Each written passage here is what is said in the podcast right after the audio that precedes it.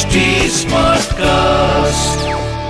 आप सुन रहे हैं एच डी स्मार्ट कास्ट और ये है फीवर एफ़ प्रोडक्शन तो आखिरकार बेहिसाब योद्धाओं की जान लेने के बाद 18 दिनों का खूनी संग्राम थम गया। इस तरह पांडवों की जीत तो हुई लेकिन उन्हें जीत की खुशी नहीं मिली। बेचारा दुर्योधन भी तो नहीं रहा कि भीम ताल ठोक कर उसे चढ़ाता और अश्वत्थामा एक ज़िंदा लाश बन चुका था, क्योंकि कृष्ण के इशारे पर अर्जुन ने उसकी मणि छीन ली थी। और आखिर में इस सब के बाद कृष्ण कटखरे में खड़े थे। मैं अपराधी बने द्वारकाधीश की उस मोहिनी मुस्कान का साक्षी रहा हूँ। मैं आकाश हूँ। वो आकाश जिसने अपने भीतर महाभारत के सारे सवालों के जवाब छिपा रखे हैं। मैंने आँखों पर पट्टी बांधे उस गांधारी को देखा है, जो कृष्ण से एक के बाद एक सवाल करती जा रही थी। रणभूमि में मारे गए सौ बेटों की माँ। कृष्ण पर आरोप लगा रही थी और कृष्ण चुपचाप खड़े, बस मुस्कुरा रहे थे। यह अधर्म है कृष्ण। अधर्म किया है तुमने। क्योंकि तुमने केवल मेरे बेटों के ही पाप गिने, पांडवों के नहीं। जब तुम्हारे लाडले भीम ने दुर्योधन को अधर्म से मारा, तब तुमने उसे श्राप क्यों नहीं दिया? तुमने छल से गुरु द्रोण पिता पितामह भीष्म और कर्ण का वध कराया। यदि वो धर्म था तो जो मेरे पुत्रों ने किया, वो अधर्म कैसे हो गया? वाह, कृष्ण। वाह। तुम अपनी दैवीय शक्ति का ऐसा दुरुपयोग करोगे, और मैं चुपचाप देखती रहूँगी। ये नहीं होगा। पाप किए है तुमने, कृष्ण। पाप किए है तुमने। और तुम प्रभु भी हो तो सुनो। मैं सुबल पुत्री गांधारी तुम्हें श्राप देती हूँ कि गुरु वंश के समान तुम्हारा वंश भी अहंकार और उन्माद में एक दूसरे के रक्त का प्यासा हिंसक पशुओं की तरह आपस में लड़ते हुए, एक दूसरे को नोचते, कसोटते हुए मार डालेंगे वो सब। जैसे मैंने अपने पुत्रों को अपनी आँखों के सामने खोया है। तुम भी अपनी आँखों के सामने उन्हें मरते हुए देखोगे। और यदि मेरे इस जीवन में कुछ भी संचित पुण्य है तो उन्हीं संचित पुण्यों को साक्षी मानकर मैं तुम्हें श्राप देती हूँ कि तुम भी मारे जाओगे, कृष्ण। ईश्वर हो पर मारे जाओगे पशु की तरह। पशु की तरह ही तुम्हारे शरीर का घाव भी दिसेगा तुम्हारा पाप बनकर। मेरे हृदय की पीड़ा का अनुभव तुम्हारा पूरा शरीर करेगा, कृष्ण। पूरा शरीर करेगा मेरी पीड़ा का अनुभव।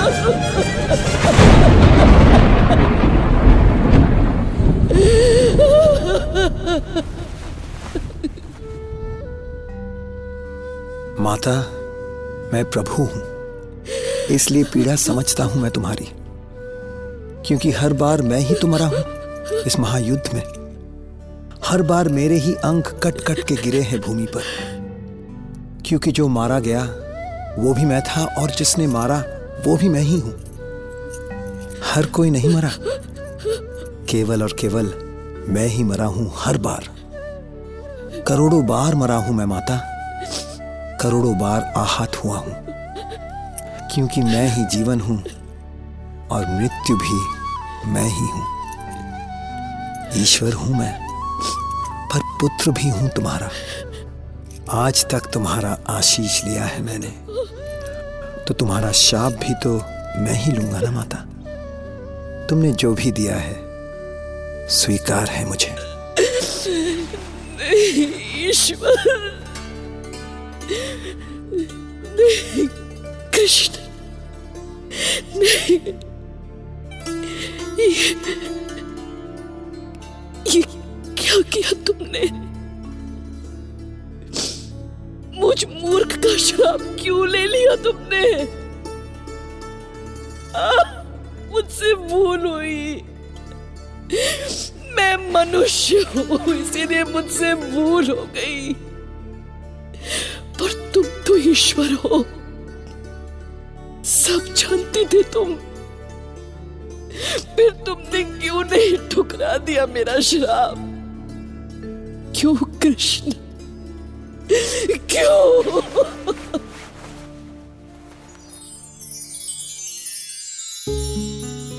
आखिरकार जब महाभारत का युद्ध समाप्त हुआ तो सूर्य भी उत्तरायण हो चुके थे। मतलब पितामह भीष्म के इस संसार को छोड़कर जाने का समय आ चुका था। और तब पांडव उनसे अंतिम बार आशीर्वाद लेने पहुँचे। पितामह, हमसे आपकी ये दशा देखी नहीं जाती। अब तो सूर्य भी उत्तरायण हो चुका है। ये नश्वर शरीर त्याग क्यों नहीं देते आप? अब अब किस बात की प्रतीक्षा है आपको? तुम्हारे राज्यभिषेक की। युधिष्ठिर मेरी शपथ थी कि जब तक मैं हस्तिनापुर का सिंहासन योग्य हाथों में नहीं सौंप देता मैं कुरुवंश को नहीं छोड़ूँगा। मेरा राज्याभिषेक तो अभी हो सकता है पितामह। हाँ पुत्र। हाँ।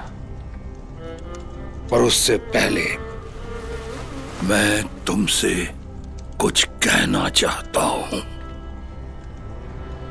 हस्तिनापुर के सिंहासन पर बैठने से पहले ये स्मरण रखना कि अन्याय के गर्भ में ही विनाश पलता है।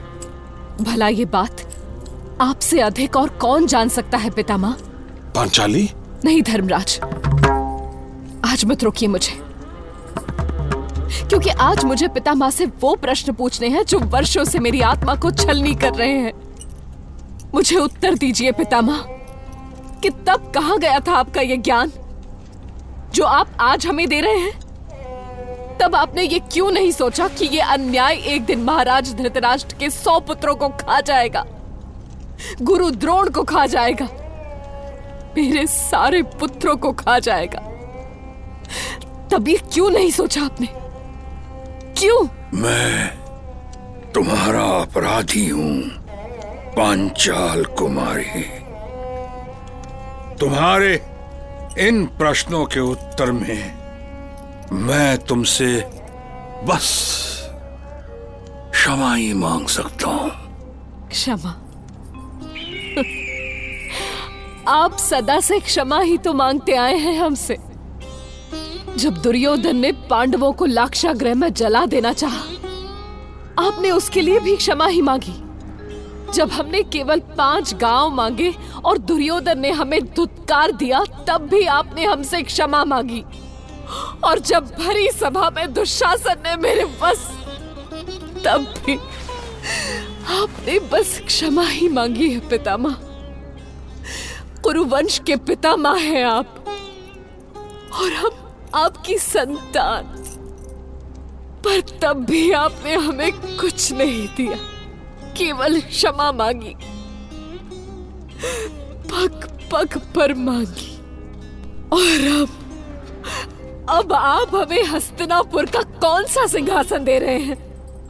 जो अपनों के शवों के ढेर पर रखा है। जिसमें से उठने वाली अस्थि, मांस, मज्जा की दुर्गंध सदियों तक मानव जाति को जीने नहीं देगी। मैं जानता हूँ, पंचाल कुमारी, कि मैंने आज तक तुमसे केवल मांगा ही है।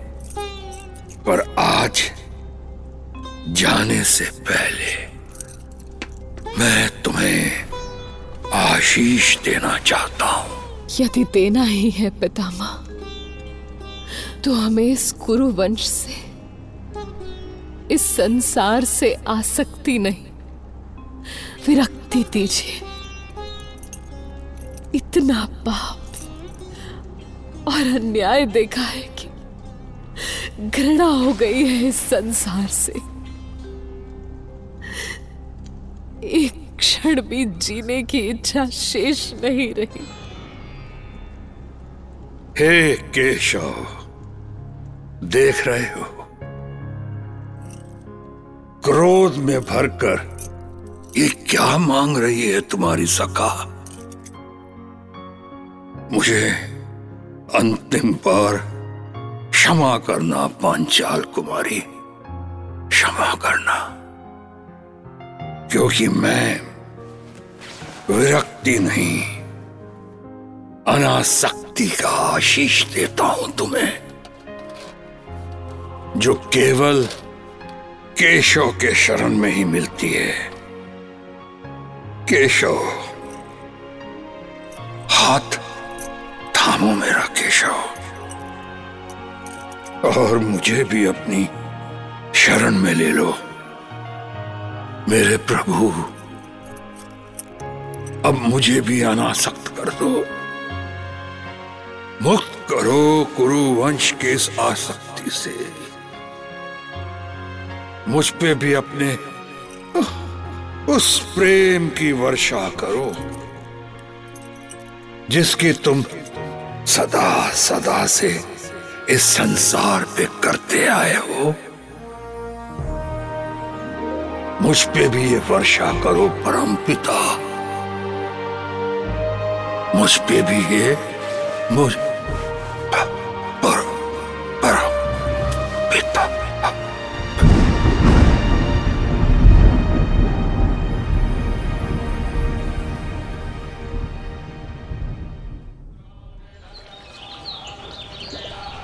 पुत्र युधिष्ठिर अब महावीर कर्ण को भी तिलांजलि दे दो। कर्ण को? क्यों माँ? वो तो दुर्योधन से भी पापी और अहंकारी था। उसे क्यों दूँ तिलांजलि? क्योंकि वो तुम्हारे अग्रज थे। सूर्य पुत्र थे वो। अग्रज? ये क्या कह रही है माँ? कर्ण हमारे? सच कह रही हूँ पुत्र। मैंने वर्षों से ये रहस्य छुपाए रखा था। पर अब और नहीं छुपा सकती। जो तुम्हारा सबसे बड़ा शत्रु था वो ही तुम्हारा अपना था।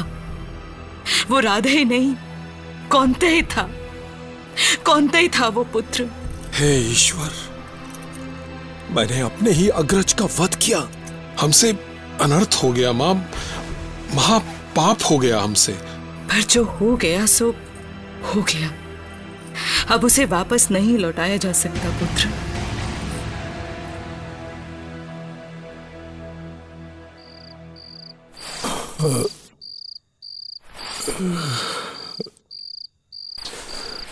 क्या बात है स्वामी आप सोए नहीं? तुम भी जाग रही हो गांधारी। आप कुशा के आसन पर करवटें बदलते रहे। तो मुझे नींद कैसे आएगी स्वामी? मैं इसी का अधिकारी हूँ गांधारी। मुझे तो अपने पापों का प्रायश्चित बहुत पहले कर लेना चाहिए था। दुर्योधन की मृत्यु के तुरंत बाद तुम रो रही हो गांधारी नहीं स्वामी। बस ऐसे ही। आप सो जाइए। मुझे भी नींद आ जाएगी। अब तो मृत्यु ही मुझे सुला सकेगी गांधारी ऐसा ना कहें स्वामी। समय के साथ सब ठीक हो जाएगा। अब क्या ठीक होगा? अब तो बस पांडव आए और अपना राजपाट संभाल ले।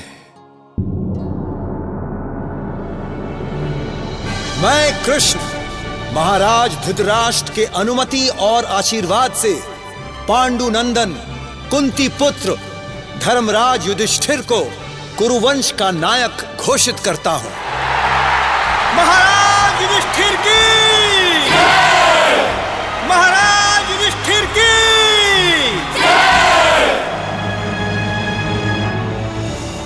मैं पांडुपुत्र युधिष्ठिर, राज्य अधिकारी के रूप में वासुदेव को साक्षी मानकर वचन देता हूँ कि मैं हस्तिनापुर के इस राज सिंहासन पर बैठकर जो भी करूँगा, महाराज धृतराष्ट्र की अनुमति से और प्रजा के हित में करूँगा।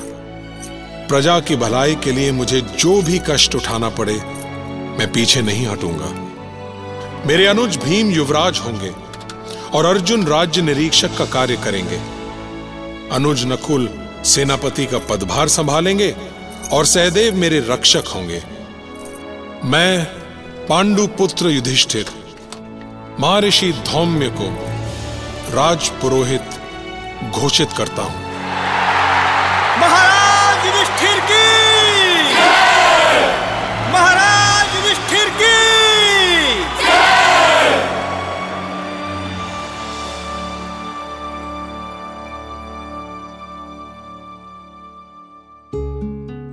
भैया भीष्म भी चले गए, पर प्राण त्यागने से पहले उनके होठों पर एक हल्की सी हँसी की लकीर उभरी थी, जो कह गई थी कि जब जब इस धरती पर अधर्म होगा, कृष्ण प्रकट होंगे अपना पाँच जन्य और सुदर्शन लेकर।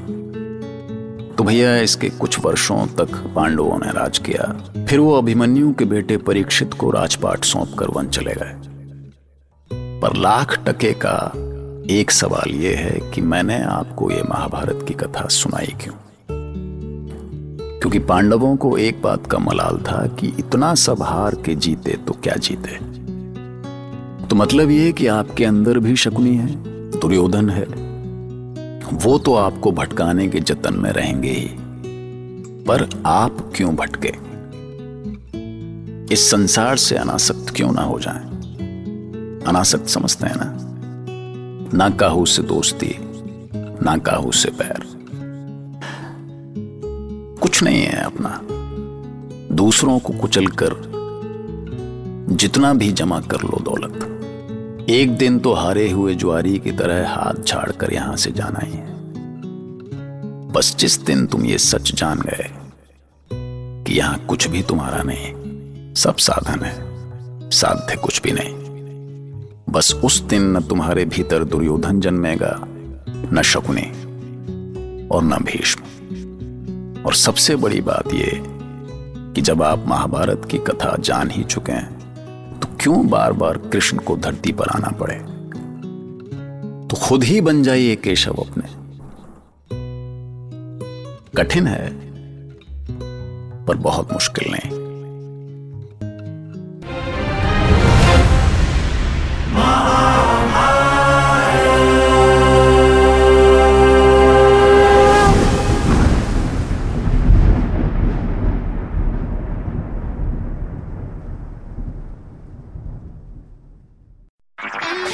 आप सुन रहे हैं एच डी स्मार्ट कास्ट और ये था Fever FM production H Smartcast